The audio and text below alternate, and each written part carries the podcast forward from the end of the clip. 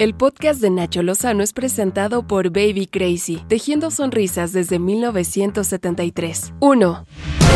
Y la sexta era la vencida. En sesión extraordinaria, el Pleno de la Cámara de Diputados aprobó retirar el fuero constitucional a Saúl Huerta, diputado de Morena, despreciado por Morena. Ahora quedó a disposición de la Fiscalía de Justicia de la Ciudad de México para responder ante un juez por las acusaciones de abuso sexual a menores en su contra. Con fundamento en el artículo 28 de la Ley Federal de Responsabilidades de los Servidores Públicos, la Cámara de Diputados hace la siguiente declaratoria. Primero, ha lugar a proceder penalmente en contra del diputado federal ciudadano Benjamín Saúl Huerta Corona. Raúl y María Guadalupe, padres de uno de los menores presuntamente agredidos sexualmente por el diputado, hablaron de esto. Estamos ahorita en lo que cabe contentos por el desafuero hacia el diputado Saúl Huerta, pero es un largo camino que todavía nos falta.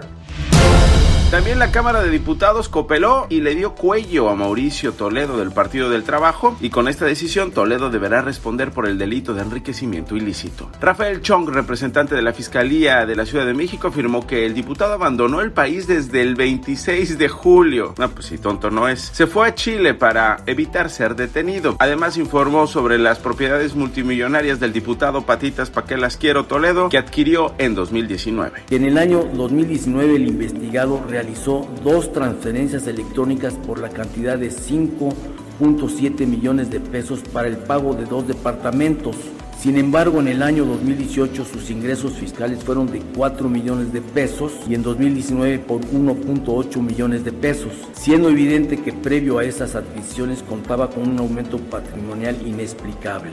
Toledo confirmó que no se encuentra en México, dijo que sus padres son chilenos y pues que fue a visitarlos, pues ni modo de no pasar un rato con la familia. Dijo que su salida del país obedece a compromisos contraídos ya con anticipación. Qué pena de verdad que no pueda atenderlos ahí en la Ciudad de México, pero pues ya había quedado en otra cosa en Chile y ni modo que no me embone el compromiso adquirido. El grupo parlamentario del PT en la Cámara de Diputados calificó de un circo el juicio de desafuero contra su compañero. Las y los diputados del Partido del Trabajo no podemos respaldar un procedimiento afectado de irregularidades. Pero a quienes quieren vernos confrontados con nuestros aliados de Morena, les decimos que se van a quedar con las ganas. Ernestina Godoy, la fiscal general de justicia de la Ciudad de México, confirmó que presentó ante un juez de manera formal las acusaciones contra Huerta y Toledo. La Fiscalía General de Justicia de la Ciudad de México presentó ante juez la acusación penal en contra de los ex legisladores federales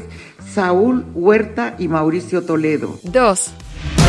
Por cometer un delito fiscal que rebasa los 12 millones de pesos, Laura Bozo fue vinculada a proceso con prisión preventiva. Además, no logró acreditar ante la autoridad fiscal cuál era su domicilio. La presentadora de televisión vendió indebidamente un inmueble que estaba embargado por el Servicio de Administración Tributaria, el cual garantizaba el pago de un adeudo por 13 millones 769 mil pesos. 3.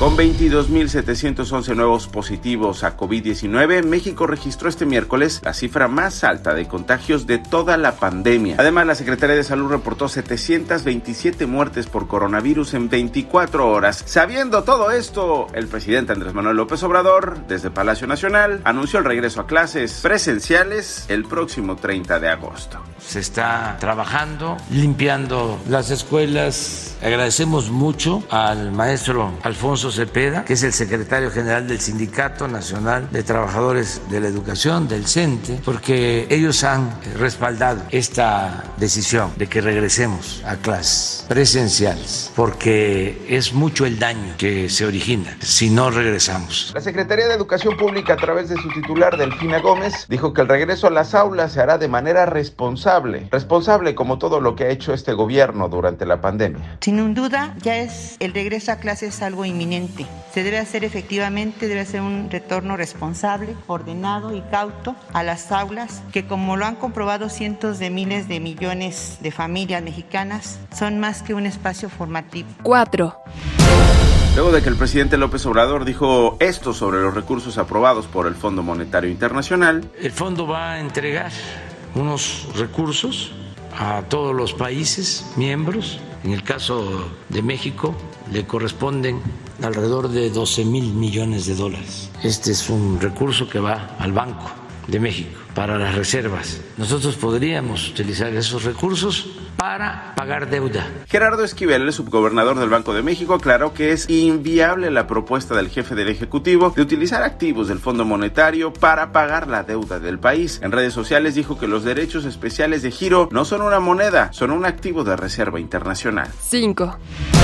El Senado de Estados Unidos de América ratificó a Ken Salazar, quien fuera secretario del Interior estadounidense durante el primer mandato del expresidente Barack Obama, como el nuevo embajador de Estados Unidos en México. El secretario de Relaciones Exteriores, Marcelo Ebrard, felicitó a Salazar y dijo que es una buena noticia para los dos gobiernos. Estas fueron las cinco notas más relevantes del día con Nacho Lozano, presentado por Baby Crazy, tejiendo sonrisas desde 1973.